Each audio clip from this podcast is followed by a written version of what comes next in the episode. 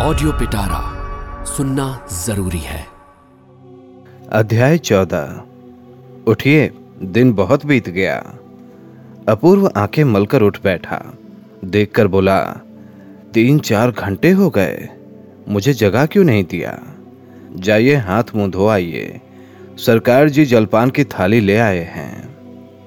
नीचे से हाथ मुंह धोकर आने के बाद अपूर्व जलपान करके सुपारी इलायची आदि मुंह में रखकर बोला, अब मुझे छुट्टी दीजिए, मैं अपने डेरे पर जाऊं। भारती बोली, यह नहीं होगा, तिवारी को मैंने सूचना पहुंचा दी है, वह घर पर स्वस्थ है। कोई चिंता नहीं, आज सुमित्रा देवी अस्वस्थ हैं, नवतारा अतुल बाबू को लेकर उस पार गई हैं, आप मेरे साथ चलिए, आपके लिए प्रेसिडेंट का यही आदेश है। वह धोती मैंने ला दी है, उसे आप पहन लीजिए। कहाँ जाना होगा? मजदूरों के घर, आज रविवार के दिन वहाँ काम करना है। लेकिन वहाँ किस लिए? भारती ने हंसकर कहा, आप इस संस्था के माननीय सदस्य हैं, निश्चित स्थान पर न जाने से काम का ढंग नहीं समझ पाएंगे। चलिए। अपूर्व तैयार हो गया। अलमारी से एक चीज निकालकर भारती ने छिपाकर उसकी जेब में रख दी। अपूर्व बोला, यह क्या है? पिस्तौल है। पिस्तौल क्यों? आत्मरक्षा के लिए। इसका लाइसेंस है? नहीं। अगर पुलिस पकड़ लेगी तो दोनों की ही आत्मरक्षा हो जाएगी। कितने साल की सजा मिलेगी जानती हो? नहीं। चलिए। अपूर्व बोला, दुर्गा श्री हरि, चलिए। वह लंबा रास्ता चलकर एक कारखाने के सामने पहुंचा। इसके बाद वह लोग फाटक के कटे दरवाजे से निकलकर अंदर चले गए। अंदर कारीगरों और मजदूरों के रहने के लिए टूटे फूटे काठ और टीनों की लंबी बस्ती थी। भारती बोली, आज काम का दिन होता तो यहाँ मारपीट खून खराबा हो रहा होता, यह तो छुट्टी के दिन की भीड़ से ही अनुभव कर रहा हूँ। सामने एक मद्रासी महिला पर्दा खिसकाकर पाखाने जा रही थी। पर्दे की हालत देखकर अपूर्व लज्जा से लाल होकर बोला, पथ के दावे करने हो तो कहीं और चलिए, मैं यहाँ खड़ा नहीं रह सकता। प्रत्युत्तर में भारती हंस पड़ी। कई घरों को पार करके दोनों ने एक बंगाली मिस्त्री के घर में प्रवेश किया। उस आदमी की उम्र काफी हो चली है, कारखाने में पीतल ढालने का काम करता है। शराब पीकर काट के फर्श पर लेटा मुंह बिगाड़कर किसी को गालियां दे रहा था।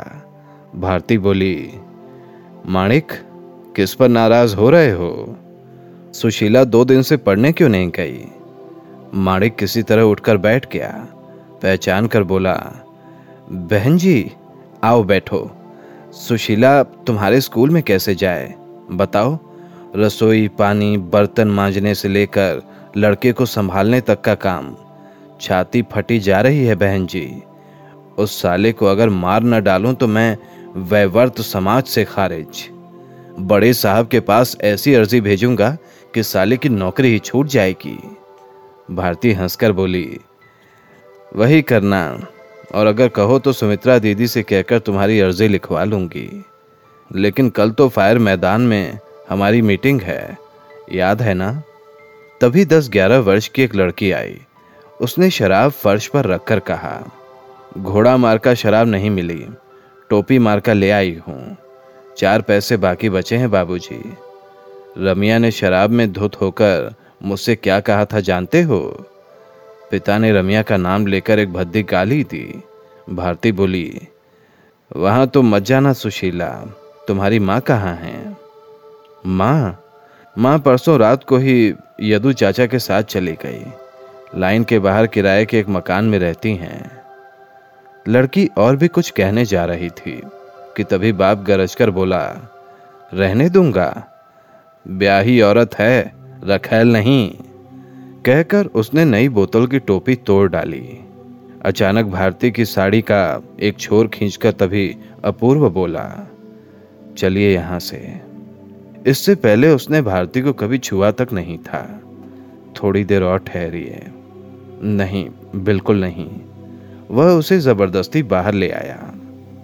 कमरे में माणिक बोतल खोलकर गर्व से बोला, खून करके अगर फांसी पर भी चढ़ना पड़े तो भी अच्छा है।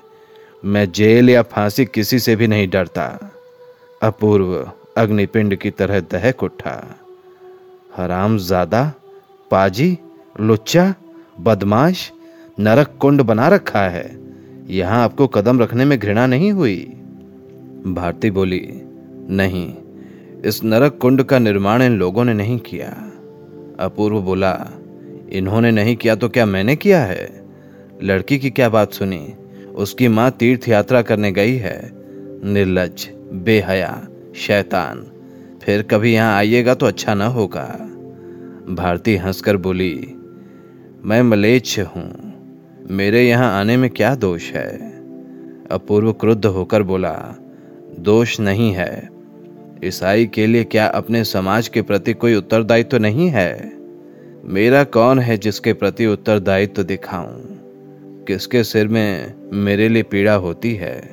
यह आपकी चालाकी है। घर लौट चलिए, मुझे पांच जगह और जाना है। आपको अच्छा न लगता हो तो आप लौट जाइए। यह कहने से ही क्या मैं आपको छोड़कर जा सकता हूँ? ऐसी बात है तो मेरे साथ चलिए। मनुष्य पर मनुष्य के अत्याचार आंखें खोलकर देखने चलिए। केवल छुआछूत फैलाकर अपने आप साधु बनकर सोचते हैं कि पुण्य संचय करके एक दिन स्वर्ग जाएंगे, ऐसा सोचिएगा भी नहीं। कहते कहते भारती की मुखाकृति कठोर और गले की आवाज़ तीखी हो उठी। इस लड़की की माँ और यदु ने जो अपराध किया है वह क्या केवल इन लोगों को दंड देकर समाप्त हो जाएगा? डॉक्टर साहब को जब तक मैंने नहीं पहचाना था तब तक मैं भी इसी तरह सोचती थी, लेकिन आज मैं जानती हूँ कि इस नरक कुंड में जितना पानी है उसका भार आपको भी स्वर्ग के द्वार से खींच कर ले आएगा और इस नरक कुंड में डुबो देगा। आप में इतना सामर्थ्य नहीं है कि इस दुष्कृति का ऋण चुकाए बिना ही मुक्ति पा जाएं। हम लोग अपनी ही गरज से यहाँ आते हैं पूर्व बाबू। यह उपलब्धि ही हम लोगों के पथ के दावे की सबसे बड़ी साधना है। चलिए, अपूर्व बोला, लेकिन वह भारती की बातों पर विश्वास नहीं कर सका। सागौन का एक पेड़ दिखाकर तभी भारती बोली, यहाँ सामने कई बंगाली रहते हैं, चलिए। बंगालियों के अतिरिक्त और जातियों में भी आप लोग काम करती हैं क्या? हाँ, हमें तो सभी की आवश्यकता है, लेकिन प्रेसिडेंट के अतिरिक्त और कोई अन्य भाषाएं नहीं जानता। यह काम उन्हीं का है। वह भारत की सभी भाषाएं जानती हैं। हाँ, और डॉक्टर साहब? भारती हंस पड़ी। डॉक्टर साहब के संबंध में आपकी भी उत्सुकता रहती है। आपको इस बात पर विश्वास नहीं होता कि संसार में जो कुछ भी जान लेना संभव है वह सब कुछ जानते हैं। जो कुछ किया जा सकता है वह कर सकते हैं। उनके लिए अज्ञान या असाध्य कुछ भी नहीं है। दोनों ने एक मकान में प्रवेश किया। भारती ने पुकारा, पंचकोड़ी, आज तबीयत कैसी है? भीतर से आवाज आई, आज कुछ ठीक है। इतने में एक बूढ़ा सामने आ खड़ा हुआ। बोला, बेटी, लड़की को खूनी आंव रहता है, शायद बचेगी नहीं। लड़के को कल से फिर बुखार आ गया है। पास में एक पैसा भी नहीं कि एक दो खुराक दवा ला सकूं या एक कटोरी साबूदाना या बार्ली ही पकाकर खिला सकूं। उसकी दोनों आंखें आंसुओं से भर गईं। अपूर्व बोला, पैसा क्यों नहीं है? वह बोला, पुली की जंजीर गिर जाने से बाएं हाथ में चोट लग गई है। लगभग एक महीने से काम पर नहीं जा सका। पैसा कहाँ से आएगा बाबूजी? अपूर्व बोला, कारखाने वाले इसका कोई प्रबंध नहीं करते। मजदूर के लिए प्रबंध? वह तो कह रहे हैं कि काम नहीं कर सकते तो मकान छोड़ दो, ठीक होकर आना, काम मिल जाएगा। ऐसी हालत में चला कहाँ जाऊं? छोटे साहब के हाथ पांव जोड़कर एक हते और रह पाऊंगा। बीस वर्ष से काम कर रहा हूं महाशय, यह लोग ऐसे ही नमक हराम हैं। अपूर्व क्रोध से जल उठा। जी में आया कि मैनेजर मिल जाए तो उसकी गर्दन पकड़कर दिखा दूं कि अच्छे दिनों में जिसने लाखों रुपए कमाकर दिए, आज बुरे दिनों में उसकी क्या हालत है। अपूर्व के मकान के पास ही बैलगाड़ियों का एक अड्डा है। उसे वहां की एक घटना याद आ गई। एक जोड़ी बैल जीवन भर बोझ ढोते ढोते जब अशक्त और बूढ़े हो गए तो उनके मालिक ने उन्हें कसाई के हाथ बेच दिया। उस रास्ते से वह जब भी गया है, इस घटना को याद करके उसकी आंखों में आंसू आ गए हैं। बैलों के लिए नहीं, परंतु धन की लालसा में इस सीमा तक बर्बर और निष्ठुर बने मनुष्य के लिए, जो अपने आप को निरंतर छोटा बनाता जा रहा है। कमरे के एक कोने में सैकड़ों स्थानों पर फटे पुराने बिछौने पर एक लड़की और एक लड़का अधमरे से पड़े थे। उनके पास जाकर भारती ने उनकी नब्ज देखी। भय के कारण अपूर्व वहां नहीं जा सका, लेकिन दरिद्रता पीड़ित उन दोनों बच्चों की वेदना उसकी छाती में चोट कर गई। कुछ देर के बाद भारती बोली, चलिए। पंचकोड़ी चुपचाप उदास मुख लिए खड़ा था। भारती ने स्निग्ध स्वर में कहा, डरो मत, दोनों अच्छे हो जाएंगे। मैं डॉक्टर और दवा सबका प्रबंध कर देती हूँ सबका प्रबंध कर देती हूँ। उसकी बात पूरी हो ही रही थी कि तभी अपूर्व जेब में हाथ डालकर रुपया निकालने लगा। भारती ने जल्दी से उस हाथ को पकड़कर रोक दिया। पंचकोड़ी की नज़र दूसरी ओर थी, वह यह नहीं देख पाया, लेकिन अपूर्व इसका कारण समझ नहीं सका। भारती ने अपनी अंगिया के जेब से चार आने निकालकर उसके हाथ में देकर कहा, बच्चों के लिए चार पैसे की मिश्री, चार पैसे का साबुदाना ले आना और बाकी दो आने का चावल दाल लाकर तुम खा लेना। कल तुम्हारा प्रबंध कर दूंगी। यह कहकर अपूर्व को साथ लेकर वह कमरे से निकल आई। रास्ते में अपूर्व ने पूछा, आपने मुझे पैसे देने से रोक दिया और स्वयं भी नहीं दिए, यह क्यों? देकर तो आ रही हूं। इसी को देना कहते हैं। उसके इस दुर्दिन में पाई पैसे का हिसाब करके केवल चार आने देना उसका अपमान है। आप कितना देने जा रहे थे? कम से कम पांच रुपए। भारती जीभ काटकर बोली, बाप रे बाप, सब चौपट हो जाता। बाप तो शराब पीकर बेहोश पड़ा रहता और लड़की लड़के दोनों की मृत्यु हो जाती। शराब पी लेता? नहीं पीता। हाथ में इतना रुपया आ जाने पर शराब न पी जाए, ऐसा मनुष्य संसार में कौन है? आपकी सभी बातें विचित्र हैं। बीमार बच्चे की दवा के रुपए से शराब खरीदकर पी ले, यह क्या सत्य हो सकता है? नहीं तो दाता का हाथ पकड़कर दुखी व्यक्ति को देने से रोकूं, क्या मैं इतनी नीच हूं? इनकी माँ नहीं है? नहीं। कहीं कोई रिश्तेदार भी नहीं है? भारती बोली, होने पर भी कोई काम नहीं आता। दस ग्यारह साल पहले पंचकोड़ी एक बार अपने गांव गया था। अपने किसी पड़ोसी की एक विधवा स्त्री को फुसलाकर यहाँ ले आया था। लड़का लड़की उसी के हैं। दो वर्ष बीत रहे हैं। गले में फांसी लगाकर वो इस संसार से मुक्त हो गई। यही पंचकोड़ी के परिवार का संक्षिप्त इतिहास है। अपूर्व ने गहरी सांस लेकर कहा, नरक कुंड है, इसमें तनिक भी संदेह नहीं। लेकिन कठिनाई तो यह है कि यह सभी हमारे भाई बहन हैं।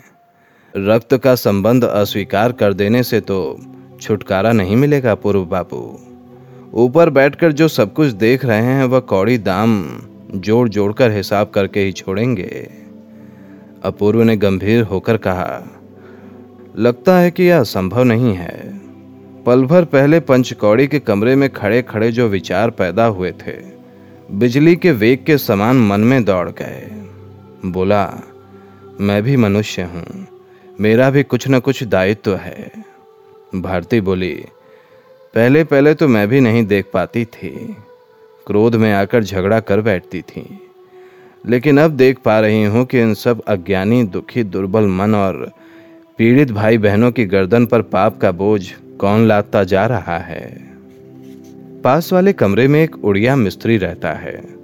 उसके पास वाले कमरे से बीच बीच में तेज हंसी और कोलाहल की आवाजें आ रही थीं। यह सब पंचकोड़ी के कमरे से भी सुनाई दे रहा था। वह दोनों उस कमरे में पहुंचे। भारती को वह लोग पहचानते थे। सभी ने उसकी अभ्यर्थना की। एक दौड़कर एक स्टूल और बेंत का एक मोढ़ा ले आया। दोनों बैठ गए।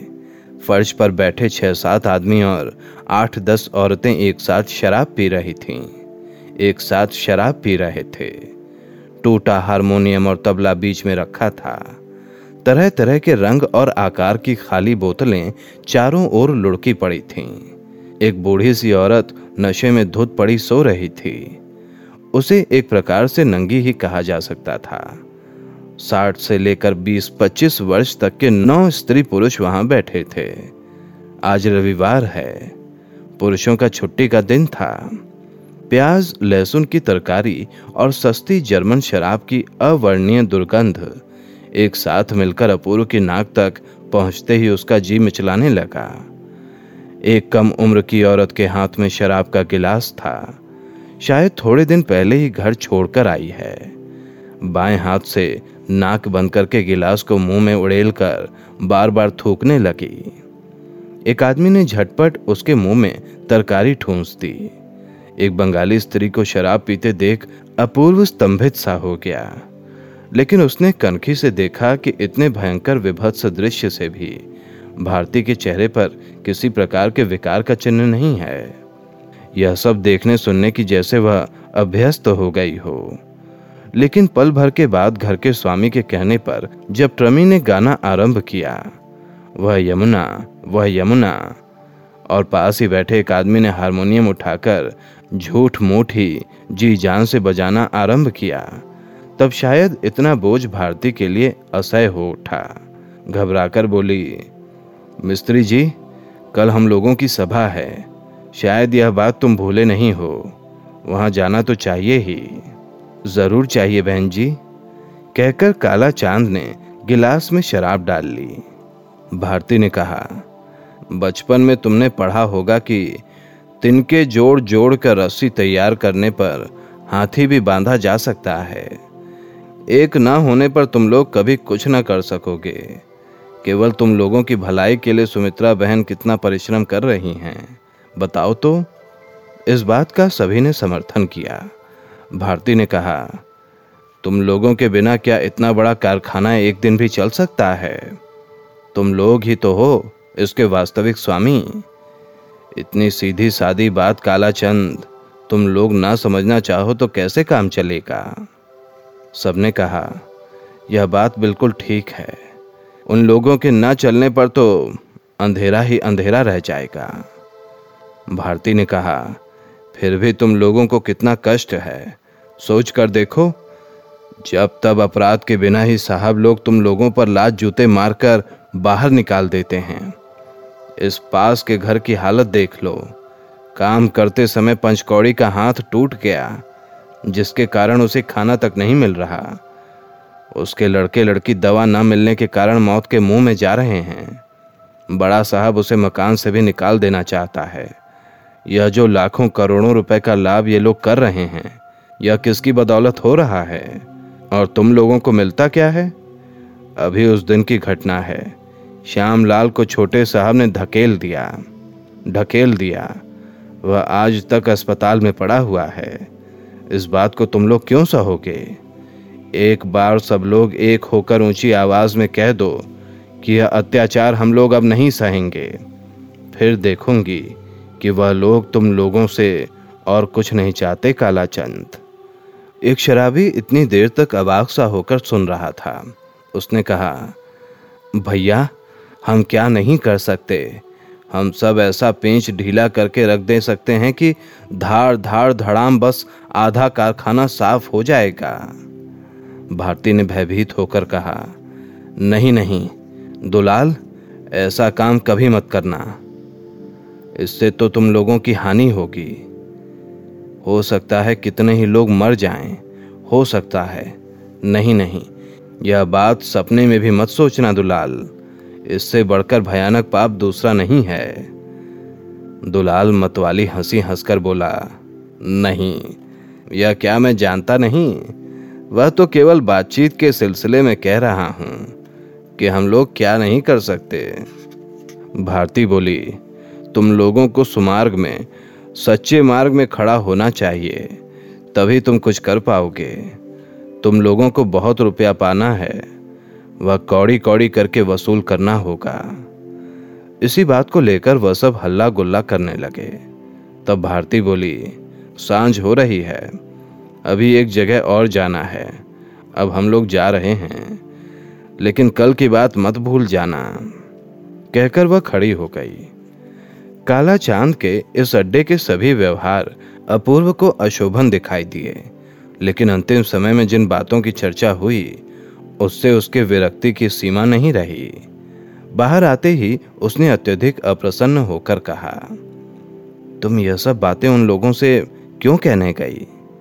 कौन सब बात? वह नालायक हरामजादा तो शराबी है।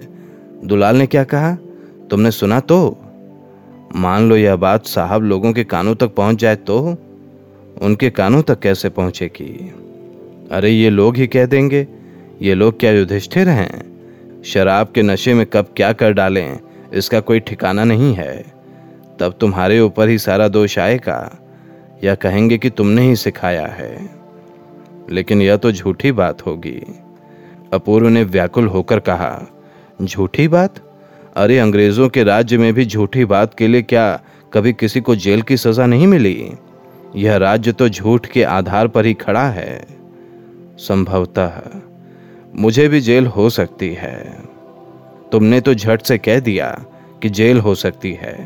नहीं नहीं, यह सब कुछ नहीं होना होगा, और तुम यहाँ कभी आओगे भी नहीं।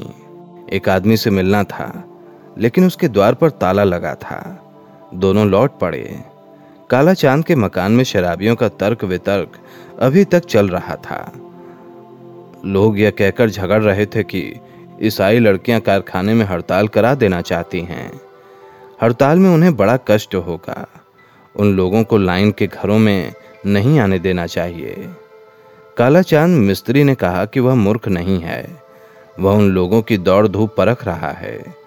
एक सतर्क महिला ने सलाह दी कि बड़े साहब को पहले ही सावधान कर देना ठीक होगा। वहां से भारती को जबरदस्ती दूर लाकर अपूर्व तीखे स्वर में बोला, इन लोगों की भलाई करोगी? हरामजादे, पाजी, बदमाश। पास वाले कमरे में दो बच्चे मर रहे हैं, उनकी ओर आंख उठाकर कोई नहीं देखता। इससे बढ़कर नरक और कहाँ है? भारती बोली, आपको यह क्या हो गया है? मुझे कुछ नहीं हुआ, लेकिन तुमने कुछ सुना या नहीं? यह तो पुरानी बातें हैं, रोजाना ही सुनती हूँ। अपूर्व गरजकर बोला, ऐसी कृतघ्नता! इन्हीं को तुम अपने दल में लाना चाहती हो, यूनियन बनाना चाहती हो, इनकी भलाई चाहती हो तुम। भारती हल्की सी हंसी के साथ बोली, यह लोग भी तो हम लोगों में से ही हैं अपूर्व बाबू। इस छोटी सी बात को भूलकर आप संकट में पड़ रहे हैं। और भलाई भलाई तो डॉक्टर साहब की भी नहीं की जा सकती अपूर्व बाबू। अपूर्व निरुत्तर हो गया। दोनों चुपचाप फाटक पार करके घूमते हुए बड़ी सड़क पर पहुंच गए। बस्ती के छोर पर जहां से दलदल आरंभ होती थी, वहीं तिमुहानी पर पहुंचकर भारती ने कहा, अगर आप घर जाना चाहें तो शहर जाने के लिए यह दाईं ओर का रास्ता है। दाईं ओर का रास्ता है? अपूर्व ने खोए खोए से स्वर में पूछा, आप क्या कहती हैं? भारती बोली, अब आपका दिमाग ठंडा हो गया है और यथोचित संबोधन की भाषा याद आ गई है। क्या मतलब? मतलब यह कि क्रोध के कारण अब तक आप और तुम का भेद नहीं था, वह फिर लौट आया है। अपूर्व लज्जित होकर बोला, आप नाराज तो नहीं हुई? भारती हंसकर बोली, हुई भी हूं तो क्या हर्ज है। चलिए तो चलूं? चलोगे नहीं तो क्या मैं अंधेरे रास्ते में अकेले जाऊंगी, अकेली जाऊंगी? अपूर्व चल दिया। उसके अंतर में एक ज्वाला सी धधक रही थी। उन शराबियों की बातों को वह किसी भी तरह से भूल नहीं पा रहा था। सहसा कड़े स्वर में बोला, यह सब तो सुमित्रा का काम है, आपको वहां नेतृत्व करने के लिए जाने की क्या जरूरत है। ना जाने कौन कहां क्या कर डाले और आपको लेकर खींचातानी आरंभ हो जाए। भारती बोली, हो जाने दीजिए। अपूर्व ने कहा, वाह रे, असल बात यह है कि नेतागिरी करना आपका स्वभाव है, लेकिन और भी तो बहुत से स्थान हैं, कोई दिखा दीजिए ना, मुझे गरज नहीं। भारती ने हाथ बढ़ाकर अपूर्व का दायां हाथ जोर से पकड़कर कहा, मेरा स्वभाव बदलेगा नहीं अपूर्व बाबू, लेकिन आप जैसे आदमी पर नेतृत्व कर पाऊं तो और सब छोड़ सकती हूँ। ऐसी ही इंटरेस्टिंग किताबें कुछ बेहतरीन आवाजों में सुनिए सिर्फ ऑडियो पिटारा पर। ऑडियो पिटारा सुनना जरूरी है।